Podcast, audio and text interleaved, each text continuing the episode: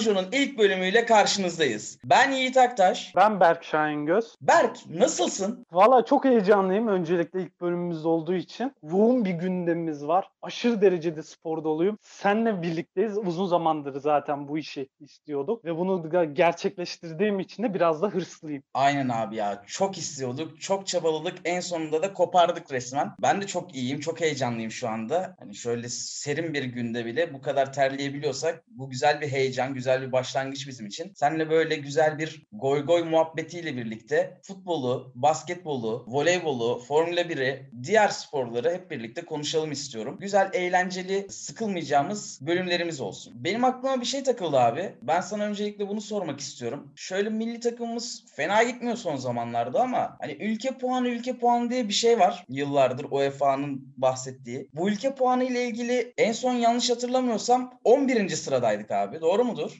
Yok 12 olduk. 12 Nasıl? olduk. Ne zaman olduk oğlum ya? Hani o- sen, sen bakana kadar sıradan mı düştük? Ne yaptık? Abi ben daha yeni baktım. Ne ara sıradan düştük lan? Şimdi şöyle biz aslında geçen seneye kadar 10'uncuyduk. Geçen seneki performanslardan dolayı bir sıra düştük. 11. sıradaydık ve bu sene alınan sonuçlarla birlikte de 12. sıraya düştük. Bir de şöyle bir şey var. Hani Fatih Terim ön elemede şimdiye kadar hiç kaybetmemişti. İlk kez Fatih Terim kaybetti mesela. Garip şeyler oluyor bizim futbolda sanki. Enteresan şeyler dönmüyor değil futbolumuz içerisinde. İç işlerinde, Süper Lig'de çok şeyler dönüyor. Dedikodular dönüyor. Dış işlerde de aynı şekilde yani çok mevzular dönüyor. Ha şöyle bir durum var. Dikkat edersen Türk futbolunda ön elemelerde çok basit takımlara kaybediyoruz ya.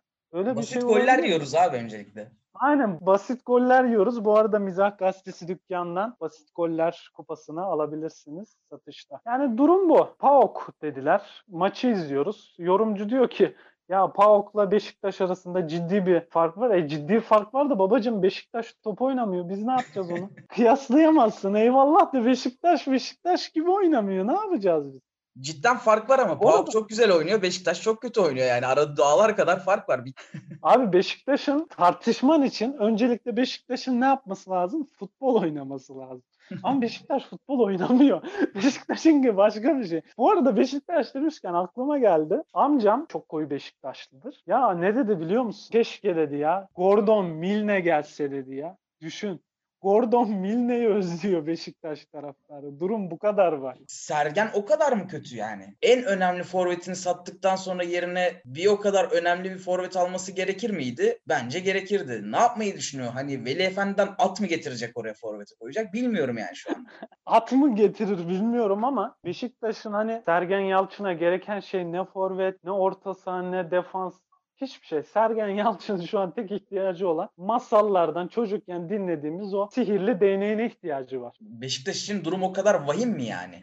Durum o kadar vahim. Şunu şöyle bir basit düşünelim. Sen şimdi altyapıya yatırım yapmıyorsun yıllarca. Ne yapıyorsun? Elindeki futbolcular üzerinden işte bir kemik bir kadro kurarsın. Onun üzerine işte ya hücum hattının sağ kanadı eksik onu tamamlayayım gibi. İşte şunu sattık şunu alalım gibi. Türk futbolunun genel anatomisi bu. E şimdi bakıyorsun Beşiktaş'ta çeyrek final oynarken Avrupa Ligi'nde kaç kişi kaldı? Kimse kalmadı. Çeyrek final oynayan takıma baktığın zaman çeyrek finali oraya kadar götüren topçular içinde tamam sen bir tek Cenk Tosun'u parlattın bence. Öbür türlü kimi parlattın? Talişka'yı parlattın. Kiralıktı. Talişka olayı zaten şey diyorlar ya o iki maçlığına Brezilya milli takımına seçildi. Beşiktaş'a e, Benfica'dan alsın diye Fikret Orman milli takımına işte gönderdiler ismini bir duyuralım diye. Sonradan biz baktık işin garibi bak bu da benim kafama yıllardır takılıyor. Talişka iyi topçu eyvallah Beşiktaş'ta güzel oynadı. Beşiktaş'tayken 25 milyona işte Manchester United'a gideceği konuşuldu. Adam bir anda Çin'e gitti abi. Yani Talişka'da da aslında e, bizim bu meşhur Messi ile kıyaslanan parladığı gibi sönen yıldızlarımız gibi Talişka'da Çin'e gitti. Yazık oldu. O olay zaten apayrı bir olay yani. Talişka'nın Çin mevzusu bir garip. Onu geçtim. Talişka'nın saç modeli de zaten garipti. Onu da geçiyorum da. Ama senin elinde Talişka gibi bir adam varken bir sezon öncesinde bir sezon sonra hani benzer bir şeyle doldurman lazım. Hani Galatasaray yıllardır yapıyor. Mesela o ekolü ilk böyle yanlış hatırlamıyorsam 2007 yıllarında 2006-2007 yıllarında Kader Keita ile başlattı. Ardından işte kimi getirdi? Buruma'yı aldı çıkardı getirdi. Sonra Buruma'yı yolladı yerine e, Geri Rodriguez'i getirdi. Onu yolladı sattı. Onyekuru'yu kiraladı. Ama adamlar mesela bu ekolü tutturdular. Ha, ne elde ettiler? Fıs. Ülke puanına bakıyorum. Bir cacık yok. Yine eğleniyorsun. Ön elemedi. 11. kalsaydık en azından derdik yani Şampiyonlar Ligi şampiyonu ülkesinde Şampiyonlar Ligi vizesi aldığı takdirde bizim takım da direkt gidiyor. Avuntumuz vardı. O da kalmadı. Meşhur bir Dario Moreno şarkısı var ya her akşam vodka, rakı, şarap. Yani Türk futbolunun geldiği durumu düşünen her tarafta vodka, rakı ya da şarap. Durum bu. Ama düşünüyorum böyle hani çok sağlam spor yazarlarını da okuyorum, takip ediyorum. Şunu söylüyorlar. Sen şu kadar para alıyorsun. Maaşını açıkla. iki dilde master yaptın. Kurtarmasını beklediğimiz adamlar da hani işte ise bunlar ses çıkarsın. Bunlar kurtarır dediğimiz adamlar da kendi geyiğini yapıyorlar yani. Yok kim ne kadar kazanıyor. Yok ekrandan telefon göstermeler falan. Çok komik bir ülkeyiz aslında futbol olarak. Futbol yorumlayanlar olarak da aslında çok komik bir ülkeyiz. Yapacak bir şey yok. Biraz biz yorum yapalım diyoruz. E bizi kimse dinlemiyor. Bizi tınlayan yok. Öyle olunca Türk futbolu neden bu halde? Yani sadece Türk futbolu değil, Türk sporunun olması gereken yerlere baktığımızda şu anda en başarılı olduğu iki spor dalına baktığın zaman birinci sırada voleybol, ikinci sırada da motor sporları geliyor. Çok iyi gelen motorcularımız var. Mesela Kenan Sofoğlu'nun kardeşi iyi gidiyor şu anda. Toprak çok iyi gidiyor Razgatlıoğlu. Bu arada şeyi de tebrik etmek lazım. Salih Yoluç ve e, ekibini güzel bir zafer elde etti. Aynen öyle. Ekip olarak Yani şey- motor sporları bazında zaten bu sene istediğimizi aldık. İstanbul F1'in Park. Aynen. Tekrardan İstanbul Park'a gitmesi gerçekten bizi mutlu eden bir olay. Yani büyük bir heyecanla umarım Serhan Acar'ın sesinden o tekrar yıllar sonraki o İstanbul Parkı o 8. viraj mı diyorlar hocam? ona? 8. viraj abi. 8. virajı O, odan dolayı bir de şu anki e, hız limitlerine baktığımız zaman tekrardan bir hız rekoru İstanbul Park'ta kırılabilir diyorlar. Çok müsait abi. Neden çok müsait? Çünkü e, bir kere artık e, motorlar çok daha gelişti. Yeni hibrit motorlara baktığımız zaman e, çok daha gelişmiş motorlar var. Ya hız rekoru büyük ihtimalle yarış sırasında değil, sıralama turlarında zaten. Q3'te biliyorsun ki hız sınırı kilitleme olayı yok. Bu yüzden arabalar bastıkça basıyorlar. Bugün mesela Bottas yine hız rekorunu, pist rekorunu kırarak pole pozisyonunu aldı Almanya'da. E, bu Türkiye'de kırılacak. Yıllarca İstanbul Park devam ederse İstanbul Park'ın yeni efendisi kim olur? Şu anda Massa. İstanbul Park'ın efendisi konumunda. Tifosilere gerçekten acıyorum ya. Yıllarca o masaya nasıl tahammül ettiler? Vefa borcu diyelim abi. O kaska gelen işte e, parçadan dolayı yıllarca vef- vefa. Hani bu vefa olayını Ferrari'ler bir türlü atlatamıyorlar. Hani Şey Mick gibi. Schumacher, Mick Schumacher geri gelecek yani. Bu tamamıyla vefa ile alakalı. Şimdi Mick Schumacher'in olayına baktığımız zaman aslında Ferrari'nin ne kadar bir biat kültürünün olduğunu da görüyoruz ama orada bir adam var ki Merinos koyunu gibi gözlükleriyle hepimizi tamamen bu spordan soğutmak için çaba gösteren bir adam var. Sen de çok seviyorsun Berk. Biliyorum ben bu adamı. Ya ben sana şöyle bir yorumda bulunayım. Ee, belki dinleyen takipçilerimiz izlemişlerdir. 01'de genç karakterlerden Burak ve Cengo hapishanedeyken onlara bir şaka yapıyorlar ve e, yengeç veriyorlar. İşte buna bakın ödül olarak görüş kazanacağız diye. Yanlış hatırlamıyorsam Burak'la Cengo bunu da bizim başımıza bela ettiler amına koyayım. Hakikaten öyle. Bunu bizim başımıza bela ettiler. Tifosiler sabırlı insanlar ama biraz da ses çıkartın. Ses yok. Yani o eski İtalyan kültürünüze ne oldu sizin? Hani siz istediğinizi gönderirdiniz? Adam geçen seneden beri başımızda ya. Hani fabrikada neler dönüyor onu da bilmiyoruz açıkçası. Hani Enzo'nun kemikleri sızlıyor mudur? Sızlıyordur. Ama mevzu sadece e, şu anda Formula 1'de Ferrari de değil. Hani baktığımız zaman garip mevzular da dönüyor. Bu iki genç Carlos Sainz Jr. ve Lando Norris'in inanılmaz bir yükselişi var. Mercedes'in yine her şeyi domine etmesi var. Brown GP'yi aldıktan sonra Mercedes'i kimse durduramıyor şu anda. Ama işin en garip noktalarından bir tanesi 2021'den itibaren Honda Formula 1'de motor olarak yok. Kalabalıkta artistlik yapanın tenhada özrü olmaz derler sokaklarda. Ben büyük ihtimal Lewis Hamilton'ın yerinde olsam dalgamı geçerdim. Formula 1 bildiğin gibi diğer spor dallarına nazaran yıllık hani bizim klasik Türk futbol kulüplerimiz gibi işte bu sene işte şampiyonluğa oynayalım ya da şampiyon olalım seneye bakarız gibi bir durum değil. Formula 1 ilk 5 seneyi planladığım bir platform ve burada Honda'nın bu kararı aslında Red Bull'u çok zora sokuyor. hani Red Bull ne yapacak bundan sonra? Heyecanla bekliyorum. Hani Ben, ben şimdi düşünsene şunu şunu bekliyorum ya. Williams'tan bile vazgeçecek Mercedes neredeyse ki Mercedes tüm e, genç yarışmacılarını, tüm yarışçılarını Williams altyapısından alıyor. Hani bu noktadayken Red Bull'a motor satarlar mı? Mümkün değil gibi. Christian Horner'dan Renault'a adını dağlara yazdım yani şarkısını hediye edebilir miyiz? yani ben Renault'u da çok şey bulmuyorum. Bir de şöyle bir söylenti var. Hani Binotto giderse takımın başına Horner mı geçecek? Horner'da e, eski sert mizaç da kalmadı. Bu Pierre Gasly'nin son e, yarış galibiyetinden sonra Alfa Tauri artık arka bahçemiz değil bizim küçük biraderimiz diye bir açıklama yaptı. Hani orada yine bir gönderme var küçük birader diye ama hani ne olursa olsun Christian Horner birazcık yumuşamaya başladı ve Ferrari ile suyu ısınır mı acaba? Kendi aralarında bir birleşme olur mu gelecek zamanda? Bilmiyorum. Birleşirlerse de hoş olur. Binotto siktir git. Hani başka bir şey. Binotto'nun yerine kim gelirse gelsin ben kabulüm mesela. Ya şey gibi oluyor aklıma. Oğlum gel buraya kırmızı şortlu diyor Başaramadım. ya. Başaramadım. Baş... Neyi başaramadın?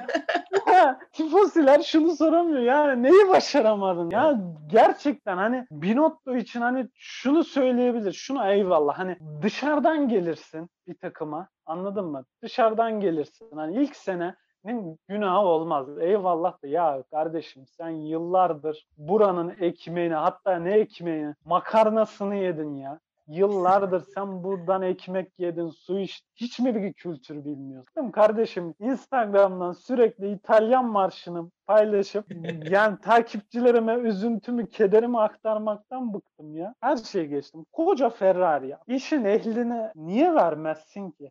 İtalyan yani ben artık şunu yapacağım Yiğit bilmiyorum Hı-hı. sen ne düşünürsün. Ben İtalyan pasaportumu alacağım. Ferrari'de küçük bir departmana ben iyi niyet mektubumu da alıp hocalarımdan ben orada başlamak istiyorum. Yani Binotto böyleyse, duruyorsa yani 4 senelik sosyal bilgiler öğretmenliği lisans programından aldığım diploma yeterli olur diye düşünüyorum. Bir de şeyi patlattık mı İtalyan pasaportu bitti.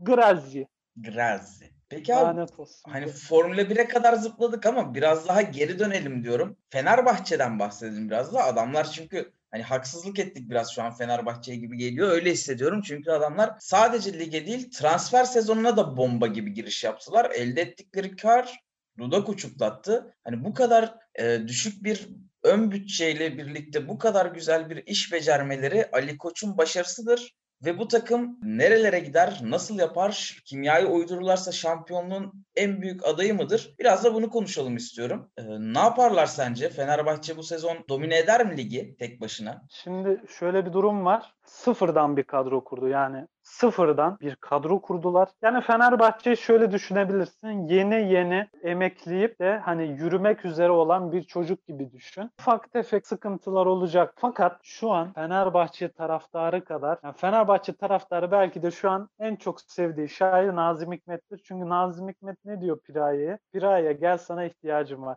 Emre Belezoğlu işte bunu yap. Önce Erol Bulut'a dedi ki gel sana ihtiyacım var. Bu takımı toparlaman lazım. Kabul etti. Güzeldi bir kadro kadro kurdular. Gerçekten yani Emre Belözoğlu'nun da burada payı çok büyük. Güzel bir takım oldu. Ben çok beğeniyorum. Kritik maçlarda Şimdi artık şöyle bir durum vardı. Derbiyi kazanamayan şampiyon olamıyordu. Fakat şu an öyle bir durum oldu ki bazı Anadolu takımlarını da yenemezsen şampiyon olamıyorsun. Çok alıştık. Mesela Beşiktaş e, yanlış hatırlamıyorsam Şenol Güneş'le Alvaro Negredo'lu zamanda hı hı. sadece bir tek Galatasaray'a yenildi. Kaybetmedi derbiyi. Ama mesela Beşiktaş o seneyi şampiyon bitiremedi. Kaybetmemesi gereken puanlar kaybetti. Abi bir zahmet de yani, şampiyon bu... olamasın. O sezon 3-0 öne geçmişsin. Fener'e karşı 3-3 berabere bitiriyorsun. Hasan Ali Kaldırım muz yiyor falan böyle. Hani bir zahmet de olama yani o kadroyla artık yani. O basiretsizlik vardı orada. Hani o kadroyla hani normal yani şampiyon olamaması. Şenol Güneş'in böyle bu maçta berabere yatayım. Hadi şöyle geriye çekileyim mantığı çok fazla olduğu için Beşiktaş Aslında oradaki yani. Beşiktaş'ın tek problemi yanlış transfer hamlesi oldu. Yani şöyle ya abicim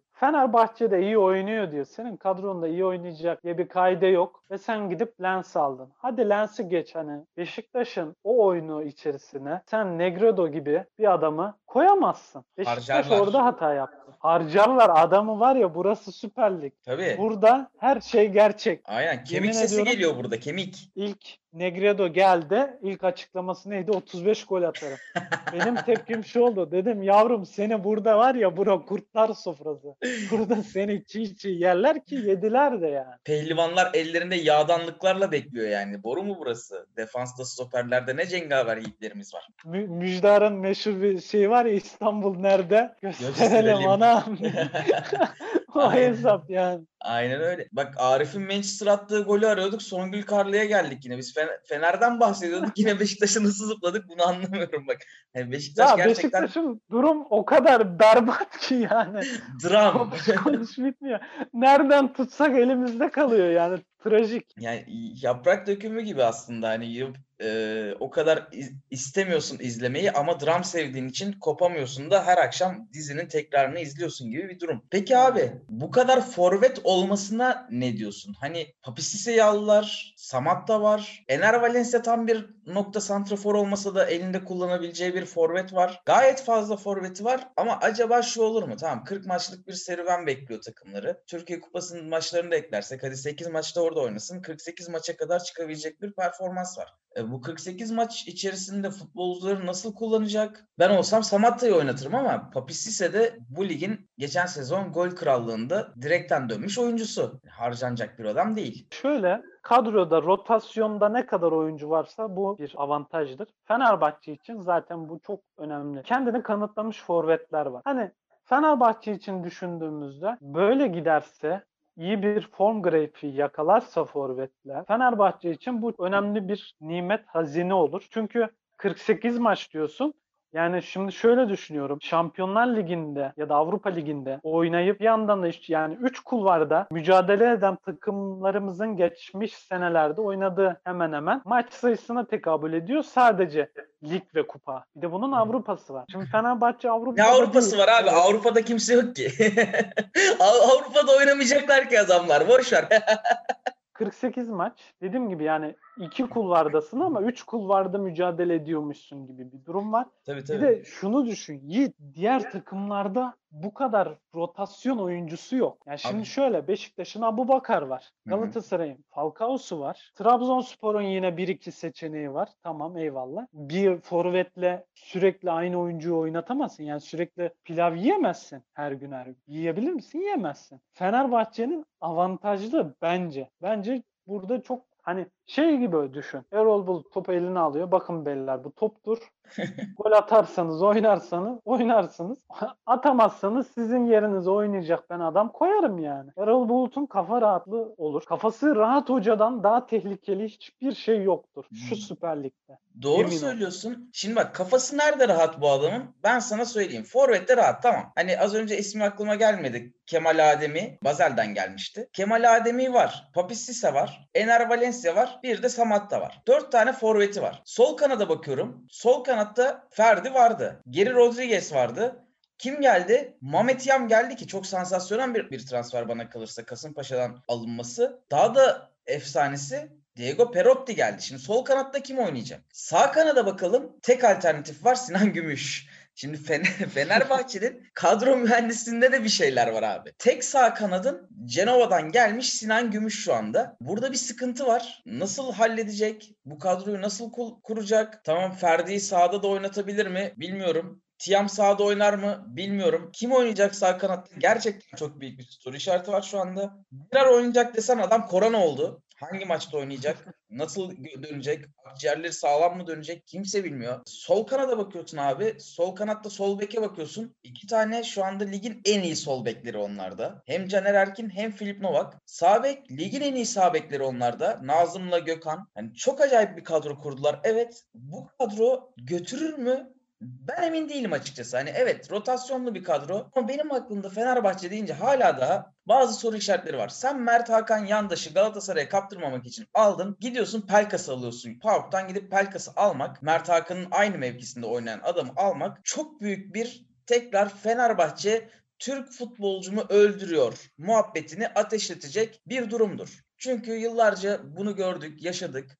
Türk futbolcuları al- alındığını yani büyük takımlar tarafından çok fazla yapılıyor ama Fenerbahçe'ye bu imaj ya- yapışmıştı. Şimdi Mert Hakan konusunda da yine aynı şey olur mu? Benim en çok kafamda takılan soru işaretlerinden bir tanesi bu. Gerçekten birkaç sezondur o kadar ilginç sezonları yaşadık ki yorum yapmakta bile zorlanıyoruz. Şu an emin ol ilk yarı bittiği zaman geçen sene için konuşuyorum. Şampiyonluğun en güçlü adayı kimdi? Sivas Spor'du.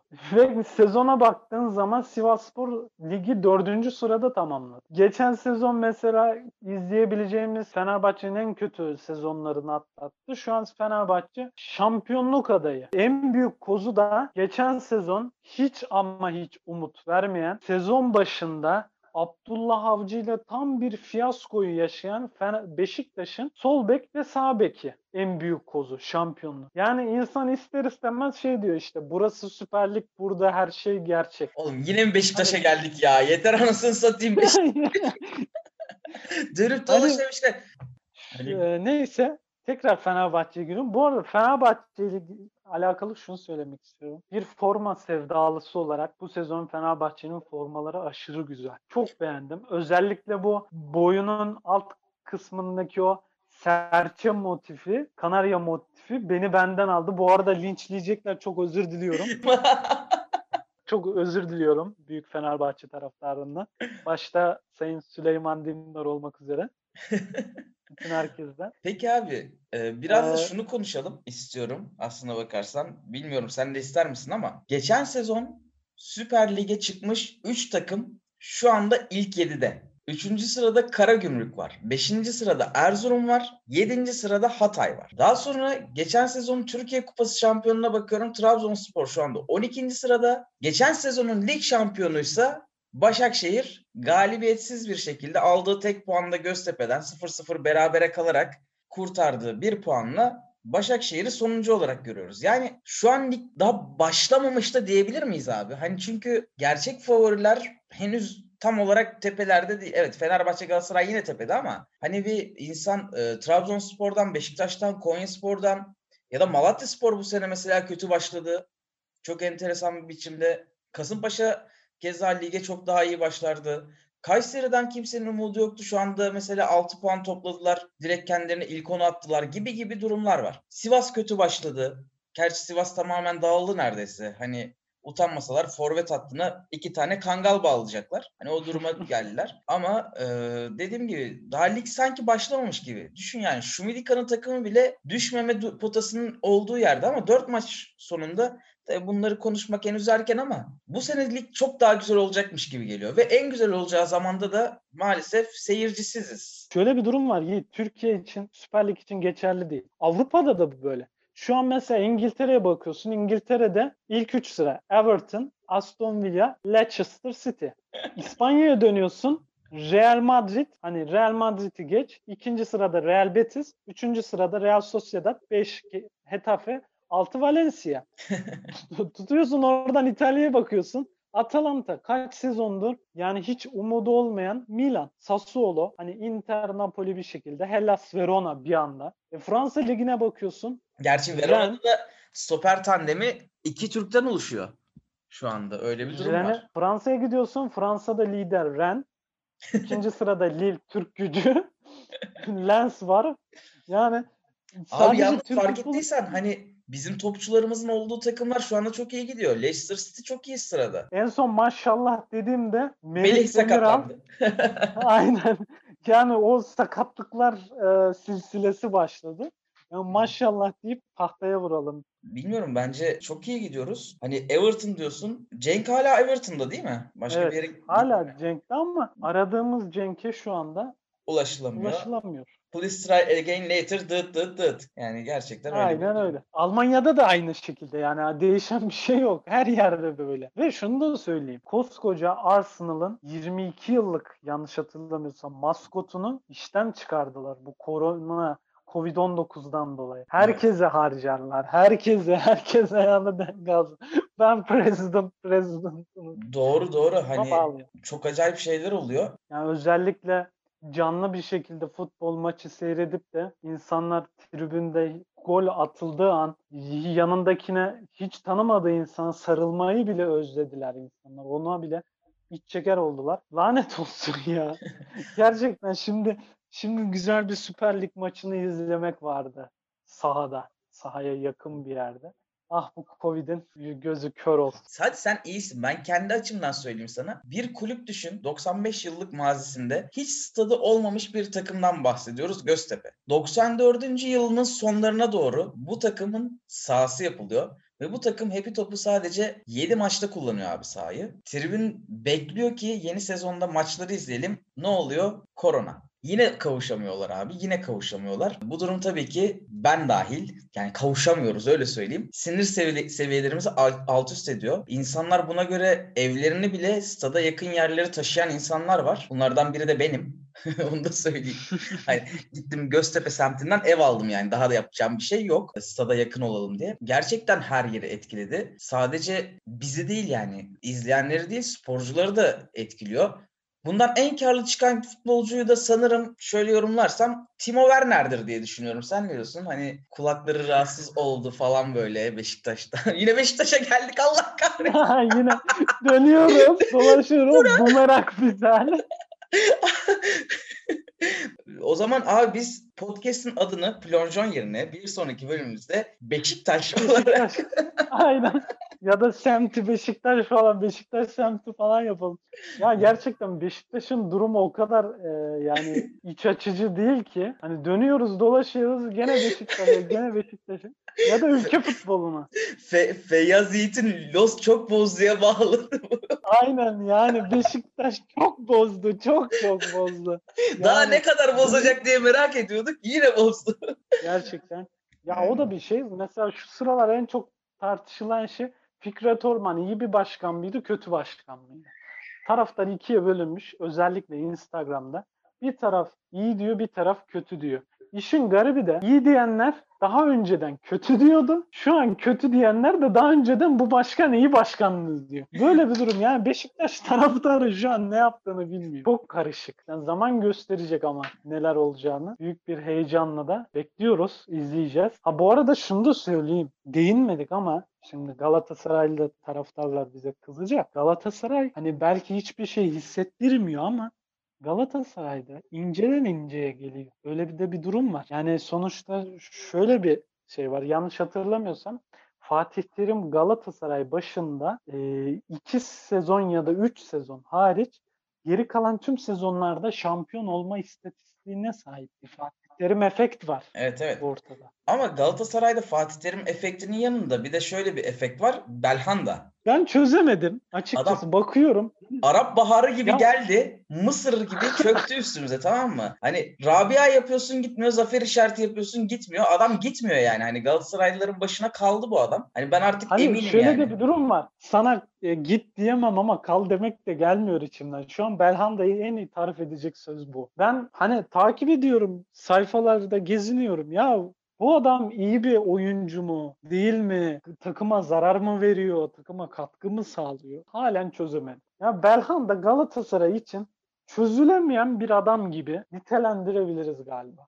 Bence abi şöyle özellikle Kuzey Afrika'daki ülkelerden gelenler eskiden evet bu Ahmet Aslanların furyasıyla gelenler gayet iyiydi. Çok iyi işler başardılar ama son yıllarda sanki oradan gelenlerde bir sıkıntı var. Tam olarak Türkiye'de olmuyor. Dirar mesela belki de hala da Galatasaray maçında yaptıklarıyla takımda kaldı iki sezon önce. Dirar öyle çok çok muhteşem bir futbolcu değil. Hani Lyon'daki kariyerini burada sergileyemiyor çok net bir şekilde. Feguli de sen yine Avrupa kariyerini, kariyerini Türkiye'de sergilemiyor. Belhanda'nın zaten Avrupa'da kariyeri doğru düzgün yoktu. Bir Dinamo Kiev kariyeri var. Çok da öyle üst düzey bir forvet, şey forvet arkası oyuncusu olmadı. Gerçi kendisi de ben forvet arkası değilim. 8 numarayım diyor ama Avrupa'daki maçlarını tekrar tekrar izlediğimizde her zaman forvetin arkasında oynamış yani. Neden böyle söylediğini hala anlay- anlayamıyoruz Belhanda'nın. Arap Baharı dediğimiz olaydan sonra gerçekten bu futbolcuların mayası Türkiye'de tutmamaya başladı. Tezel'den def etmek mi gerekiyor, göndermek mi gerekiyor, almamak mı gerekiyor? Bunun bir çıkarımını yapmak gerekiyor sanırım. Hani Galatasaray'ın bir dönem çok iyi bir scouting'i vardı. Bunu adım gibi eminim yani gerçekten çok iyi topçular getiriyordu. Ama son yıllarda sanki bu olay bayağı bir zayıflamış görünüyor. En son yani şunu söylemek isterim scouting başarısı olarak. Sen gidip Tafarel'le birlikte Brezilya'dan Alex Telles diye bir adamı getiriyorsun ve adam şu anda Manchester United'a kadar yükseliyor. Sen gidiyorsun Fransa'da 17 yaş altı milli takımının yıldızını getiriyorsun. Adam şu anda hani Bayern Münih'te kazanmadığı bir şey kalmadı Ribery. Gibi gibi durumlar var. Ama şimdi kimi getiriyorsun? Ozan Wolford diye bir şey getiriyorsun tamam mı? Adamı kiralayamıyorsun. Diyor 15. yabancı olarak elinde patlıyor şu anda. Hani böyle takımın hiçbir şeyiyle ilgilenemeyen bir scout ekibi var. Takımı kuramıyorlar. Garip bir şekilde hani Ozan Wolford'u getireceğine git abi Kız Kulesi'nin önünde saat satan adamı getir yani. Ne fark var şu anda? Hani hiçbir farkı yok Galatasaray için. Çirkin mevzular bu menajerlik mevzuları dönmeye devam ediyor gibi geliyor Galatasaray'da. Ya aslında Türk futbolunun en büyük aslında kamburudur bu menajer mevzuları. Çünkü çok aydınlık değildir. Hep karanlıktır o menajer ilişkileri. Olsun futbolcu menajer ilişkisi, menajer takımlar ilişkisi olsun. Çok karışık bu mevzular. Hani insan bir taraftar olarak şunu bekliyor. Hani iyi bir scout. Yani sonuçta sizin işiniz bu. Hani şunu düşün. Senin işin 7-24 futbol menajer 2020 oynamak. Senin tek işin bu. Bunun karşılığında da sana adamlar para veriyor kulüp. Ya senin yapman gereken filtreni açacaksın. Filtreden ne istiyorsan açacaksın. Oyuncular ha şunun fiyatı şu kadar, şunun fiyatı şu kadar. Yani ben bile mesela futbol menajer hastası olarak söylüyorum bunu. Kullanacağım oyuncuları kılı kırk yararak seçiyorum. Tabii canım. Mesela 20 milyon bütçem mi var? Bölüyorum abi 2 milyona kaleci alayım. 4 milyona parayı basayım. Hadi haytalım tuttu, serseriliğim tuttu. 6.5'a 10 numara alacağım diye. Yani Kılı 40 veriyorum. Gidiyorsun Velez'den Thiago Almada'yı alıyorsun mesela. Böyle bir durum var. Hani yani taraftar olarak herkes bunu bekliyor. Gene Beşiktaş'a gelecektim ama ağzımı son anda tuttum. Yani durum bu. İyi bir scout ekibi olması lazım. Hani scout ekibinin iyi olup olmaması da önemli değil aslında mevzu. Mevzu ne biliyor musun? Mevzu sen nasıl bir futbol oynayacaksın? Hücum mu? Pasın nasıl olacak? Yerden mi oynayacaksın? Havadan mı? Yerden oynayacaksan dikine mi oynayacaksın yoksa çaprazdan mı altı pas mı yap? Nasıl gideceksin? Kanattan mı oradan mı? Hani bunların belirlenip buna yönelik. Şimdi Yiğit hocam sağ kanat bulmaya yani 1 milyona atıyorum örnek veriyorum 2 milyon euroya 3 milyon euroya belki bin belki 10 bin tane sağ kanat bulabilirsin. Ama sen tutup da dikine bir oyun düşünüyorsan Quaresma'yı alamazsın o sisteme. Quaresma dikine oynayacak futbolun sağ kanatı değildir. Öyle değil mi? Bizim menajer ilişkileri vesaire. Hoca dikine oynuyor. Alıyor sana Quaresma'yı. Zaten takımların esas problemi de bu. Tutuyor ismi var diye 10 numara alıyor koyuyor. Olmuyor. Ya şu da var. Mesela Belhanda konusuna gelirsek hani Belhanda 10 numara oynuyor. Yani takımın aslında ana iskeletinin beyni olacak adam. Buna yönelik bir oyun bir türlü geliştirilemedi. Ya da şunu bile yapamadı Galata. Oyun sistemimiz bu Belhanda uymuyor. Belhanda'yı elden çıkaralım da diyemiyorlar. Elde tutalım da diyemiyorlar. Çok karışık Galatasaray yani. Yani. Çözemedik. Hem kırmızı ışık hem yeşil ışık yakmış gibi bir durum. Aynen. Ya bak Yusuf Erdoğan adam askerdeyken Bursa Spor formasını çıkarıp gidiyor üzerine Galatasaray forması çek, e, giyiyor. Bununla fotoğraf paylaşıyor. Sonra bir görüyoruz Yusuf Erdoğan Kasımpaşa'ya transfer olmuş.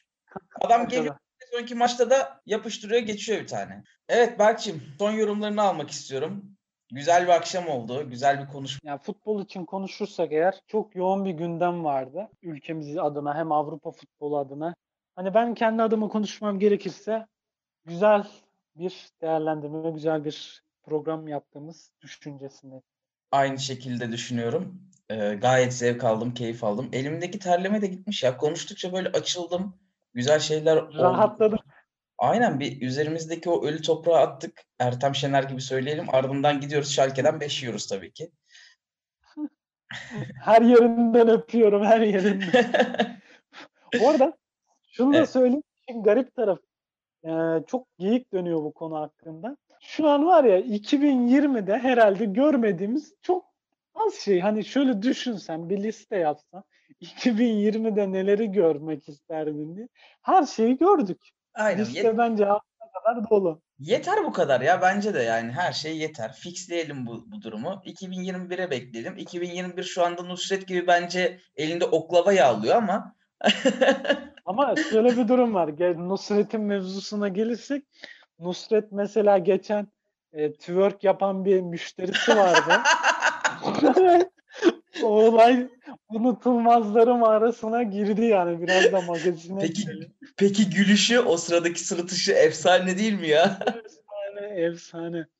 Ve ben şeyi çok merak ediyorum. Hani o olayda tamam tasvip etmiyoruz bir kadına şiddeti. Hani orada bir o mevzu döndü ama Hı. Nusret nereye gitti? Benim merak ettiğim şey o. Bir anda en son kamerayla o twerk'ü çekiyordu. Evet. Ama sonra ne oldu? Ben bilmiyorum. Çok da merak ediyorum aslında. Sözü mü bitiriyorum. Abi çok güzel muhabbetti, sohbetti. Ağzına sağlık. Evet. Bir sonraki yayında görüşmek üzere diyelim o zaman. Görüşürüz. Kendine iyi bak canım benim. Hoşça kal. Hadi bay bay. Bay bay.